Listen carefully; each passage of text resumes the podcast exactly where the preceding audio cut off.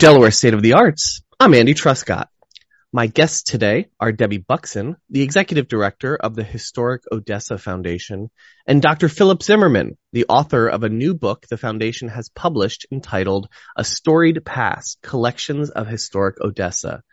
Using rich archival and genealogical sources, Dr. Zimmerman brings to light here for the first time an extraordinary array of decorative and fine arts from the collections at the Historic Odessa Foundation. And as we kick off, can you help provide a bit of an overview of the book A Storied Past and what inspired the creation of this book? The the book grew out of some informal contact uh, over the last oh many years where um, I and others would find particular objects of interest in the collection. And over the last several years, um, I spent more and more time here in Odessa uh, looking at the collections. And I started to badger Debbie about a book on the collections. And let me pass it back to you, Debbie, in terms of how the book actually started. Well, um, yeah, actually, it's kind of a funny story. Uh, you know, we belonged to Winterthur Museum for 50 years. And so our collection was uh, part of Winterthur's collection. And um, we were also, you know, understood to be just sort of mixed in with Winterthur's other 100,000 objects. so when we went, when we became our own identity in 2005, we had a big job ahead of us to build a new brand and really a new identity for Odessa. And we've been working on that for a long time. And the collection was, was always at the forefront of those, those discussions. When you are a brand new startup institution, you know, there's a long list of, of priorities. We own six major buildings, a half a dozen outbuildings and 72 acres of property here in the historic center. But about I would say four years ago, there was an episode on Antiques Roadshow and some of our staff saw that episode. And there was a wonderful sampler that came to light and the dealer that was looking at that sampler and identifying it for and authenticating it for the owner pointed out that there was one almost identical to it in the Winterthur collection. As soon as we saw it, it was ours. It, it was in the collection of the Historic Odessa Foundation. So it sort of lit a fire under us. Philip had been bugging and it seemed like, okay, the timing's right. We need to address it now. But also finding the funding to support the uh, research and the survey of the collection, which which was is a significant project. It took us some time, but we were finally able to secure funding and really get it off the ground. Talk to me a little bit about how the Historic Odessa Foundation's collections are different or varied from what they might see at other historic sites around Delaware. The big difference between these collections and those of many museums and other historic sites is that these collections have a much higher percentage of objects that belong to the site. We've talked about what Odessa is and what it is not. And if you imagine a museum period room, it is assembled by a curator with that curator's idea of what is most appropriate or what is most interesting to him or her. What Historic Odessa has in the two houses are an assemblage of objects that have been there for a long, long time, whether we like it or not, which means we have objects from the 1770s, which is the period when the two houses were, uh, were built, but we also have objects from later generations and we have objects that have been repaired and objects that have, oh goodness, come in from all unusual circumstances. And it provides a layered historical look at all of these collections. And there are only a few other historic houses in the country that have this kind of collection. Clearly places like Mount Vernon, Monticello, or Stenton in Philadelphia are the ones that have enormous percentages of original furnishings. And I don't want to mistake the houses in Odessa for those, but the houses in Odessa are special because of that one criterion where so much, so many of the collections have been preserved either on the site or in one telling anecdote.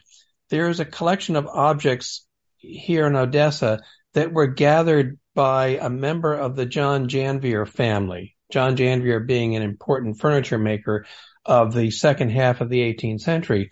And this individual was a trained librarian in the mid 20th century. And when she was in retirement in the, the 1960s and 70s, she was actively gathering Janvier furniture from the family that had owned these things and had identified who had made it. So she had maybe half a dozen, excuse me, maybe a dozen pieces of furniture and many manuscripts, which for one reason or another, she then offered to Winterthur because of Winterthur's ownership of the two houses. Winterthur bought the furniture. It's installed here in Odessa and it forms a corpus of the work of a particular craftsman from Odessa, which is quite extraordinary. The other collections in the houses include uh, a body of furniture in one house, the, the Wilson house, that was actively assembled by a descendant um, who then opened the house as Delaware's first historic house open to the public in 1923. So that material is there. The other house was uh, purchased from the family in 1938, restored by Rodney Sharp, um, and then he furnished it with all sorts of things, including things from the immediate area. And then the fourth body of material is material that has come from Corbett and Wilson descendants. Th- this came into the site between 1972 or thereabouts and up until a couple of years ago, where first Winterthur and now uh, Historic Odessa under Debbie's leadership, uh, now Debbie's impetus has been to gather things from the family. And that provides a large body of material. Can you share a little bit about how the Corbett and Wilson family collections shed light on the history of Odessa and also the larger region? Well, I think it's, um, you know, Odessa was a port in the 18th century. And in fact, they shipped 400,000 bushels of wheat out of the town of Odessa. So it was a, it was a really economically thriving town. The, it's the shortest distance over land between the Chesapeake Bay and the Delaware River. It was an Indian trade route before, you know, the, the Dutch and the Swedes and the English, um, came into the area. You had a, a community of craftsmen that settled here. Um, and there were, there, I mean, the Janvier family of cabinet makers are probably Delaware's uh, most prominent prominent cabinet making family. In addition to that, you had some important clockmakers that were in the region, including Duncan Beard, who lived and worked in this town. Um, and so I think when you look at when you look at the things that were made here and uh, were purchased by the by the people who lived in these homes, and they just never left here. That's extraordinary. I mean, these things were made here and never left the town and in some cases, we even know what rooms they were in. I mean, that just doesn't happen. It's, it, it sets us apart. Another aspect of all this is that when we look at some of the furniture that was made here in Odessa, this is furniture that was made between 1774 and uh, the early 19th century. If you take an object like a card table or a dining table or a chest of drawers and you put it out in the marketplace or you put it into a museum environment and have a parade of experts look at it, they cannot tell the difference between a uh, Odessa, Delaware made piece of furniture and a Philadelphia piece of furniture. That I think is telling. The reason that we can assign it to Odessa is, uh, in some cases, uh, the objects are signed by the maker. In other cases, they have extraordinary provenances, histories of ownership that identify clearly that object having been tracked through different generations and coming back to the historic houses. And we know it was made by an Odessa individual. But my point here is that in this little town of Odessa, which is um, at least a day's journey from Philadelphia, the quality of workmanship here was extraordinary. And quite frankly, it was much higher than other places of equal distance from uh, from Philadelphia. If you think of Philadelphia as the center of a wheel, and uh, along the rim are several different object making communities. Typically, the distance from an urban center shows up in the quality of workmanship. And what I'm saying here is that the Odessa workmen are making things that are essentially indistinguishable from Philadelphia, which I think is both telling and important. What motivated the Historic Odessa Foundation to undergo this careful examination and interpretation of the collection over the last recent years? Well, I think that um, in, in addition to just you know creating this book to to to bring the collection out into the sun, so to speak.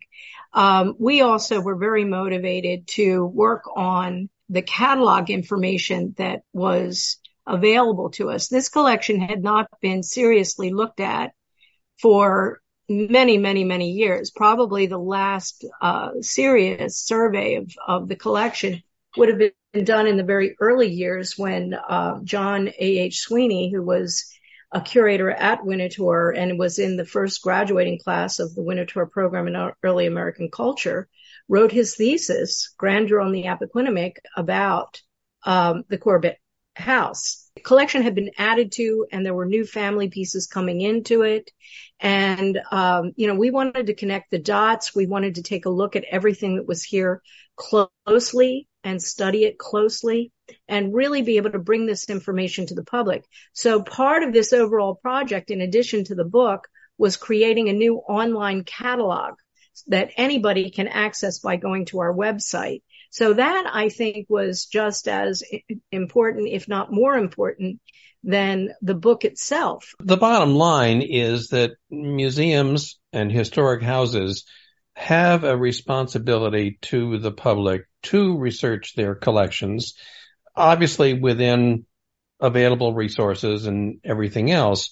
Um, but this is something that should be happening more regularly than it does. As as Debbie says, the fact that it's been oh goodness, uh, 50 years since this collection has been carefully reviewed um, is um, is an indication of just how how rare these kinds of events are. It is not what should happen. What should happen is that museums should be um, uh, regularly reviewing their collections.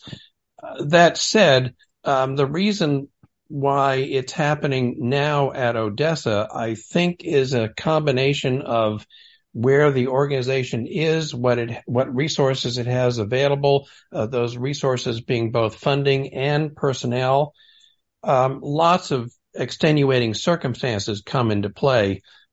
But I hope that by doing the book and by putting the database online, we can somehow open up this collection so that many other people can get involved in the content that these objects represent and kind of keep pushing the organization to keep looking at what it has. Uh, and in that sense, keep reinvigorating its presentations to the public. Um, that said, I also would like to think that when others, and here I guess I'm talking about people with particular interests in the material, when they realize the quality of collections here, that they it it will then put Odessa in their own sites, if you will, in terms of places that they want to visit and, and, collections that they want to learn about. Can you share the impact you hope this book will have on readers and the broader understanding of early American history in Delaware? Well, as as an author, what I have tried to do in the book is something that I have done with other publications that I've been involved in. And what I try to do in these things, Andy, is to number one, present a very clear image, um, a word image and a photographic image of the objects with careful descriptions and appropriate evidence, which means footnotes. And the footnotes are there for those people who want to say, why is he saying what he's saying about the object? I want to make sure those reasons are there. And that's the kind of model of scholarship that I've been pushing all of my career. That said, the content that I want to share with readers is the kind of information that I would like to think would allow them to tap into a variety of interests that they may bring to the book. I don't know why people pick up the book and why they would read through it.